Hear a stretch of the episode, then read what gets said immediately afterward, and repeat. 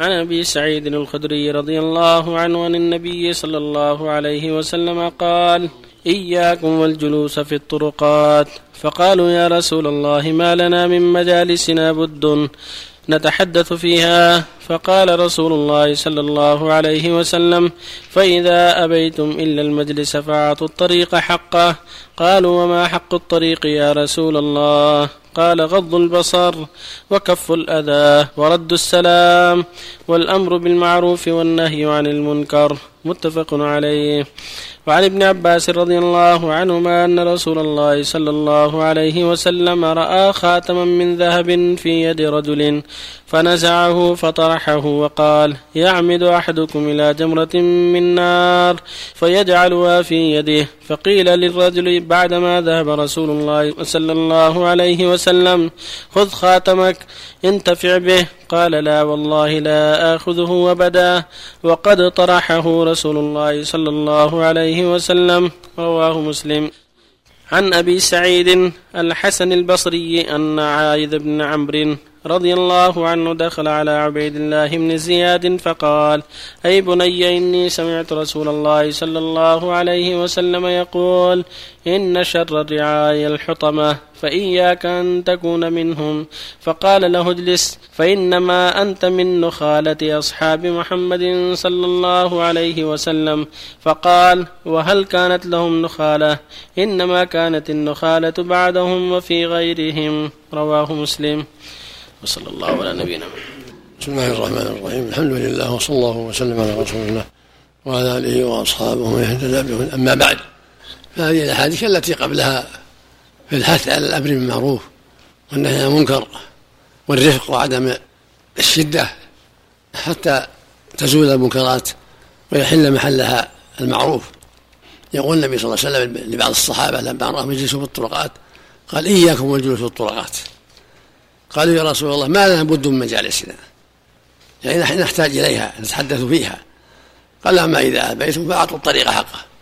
يعني إذا كان لابد من المجلس فأعطوا الطريق حقه. ترك المجلس في الطريق أولى وأبعد عن الشر. لكن إذا كان ولا بد فالواجب على من جلس في الطريق أن يعطي الطريق حقه. قالوا ما حق الطريق يا رسول الله؟ قال غض البصر كف الأذى ورد السلام والأمر بالمعروف والنهي عن المنكر. هذا من حق الطريق. يغض البصر عن عورات الناس. لا ينظر إلى عورات الناس ويتبع عوراتهم بالنظر. الثانية رد السلام كف الأذى. لا يؤذي الناس في الطريق لا بماء ولا بعصا ولا بحجارة ولا بغير هذا مما يؤذي المارة. رد السلام على من سلم. الرابعة والخامسة الأمر بالمعروف والنهي عن المنكر؟ من ذلك هداية الطريق كما جاء في الروايات الأخرى. يعني إنسان اللي ما يدل يدله. دلوني على المحل الفلاني البيت الفلاني يدلوني. إرشاد الضال. هذا من حق الطريق. من حق الطريق التنبيه على الأخطار إذا كان إنسان في الطريق أو يمشي في الطريق عليه خطر. قال له احذر. أمام كذا عندك كذا. إذا كان يخشى عليه أعمى أو جاهل يخشى عليه من ضرر في الطريق ينبه. هذا من حق الطريق. والحديث الثاني أن الرجل كان عليه خاتم من ذهب فمر عليه النبي صلى الله عليه وسلم في يده خاتم من ذهب فقال يعبد أحدكم إلى خاتم من ذهب فيضعه في يده فطرحه من يده. قال يعمد أحد إلى جمرة من نار فيضعها في يده هذا يدل على أن خاتم الذهب في يد الرجل جمرة من نار. لا يجوز التختم بالذهب للرجال إنما هو من شأن النساء خواتم الذهب للنساء. أما الفضة فلا بأس يتختم بها الرجل والمرأة جميعا. أما خاتم الذهب للنساء خاصة. فقيل للرجل خذه.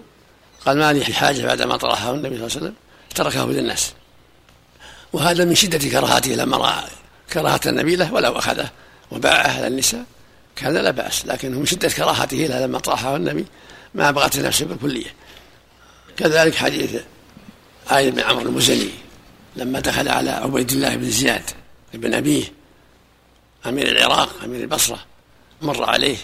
فقال له أي عايد بن عمرو المزني إني سمعت النبي يقول صلى الله عليه وسلم إن شر الرعاء الحطمة فاحذر أن تكون منهم.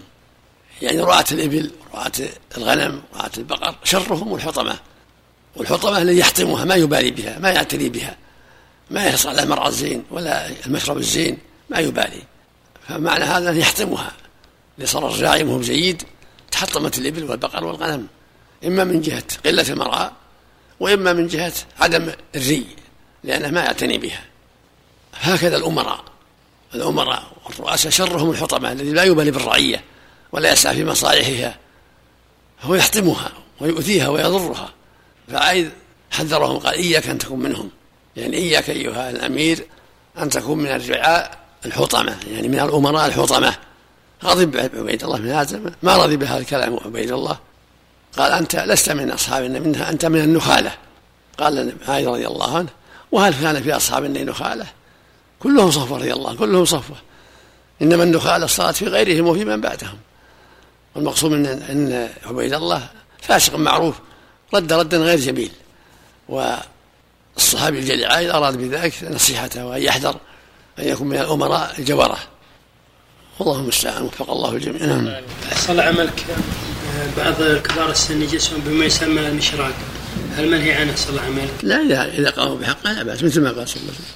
إذا كان يرد السلام ويأمر بالمعروف وينهى عن المنكر ويشوف الأذى لا بأس. اما كان يؤذي الناس بحسجه وغيبته ونميمه ما يجوز. له بعض الناس يجلس على السوق ويؤذي الناس.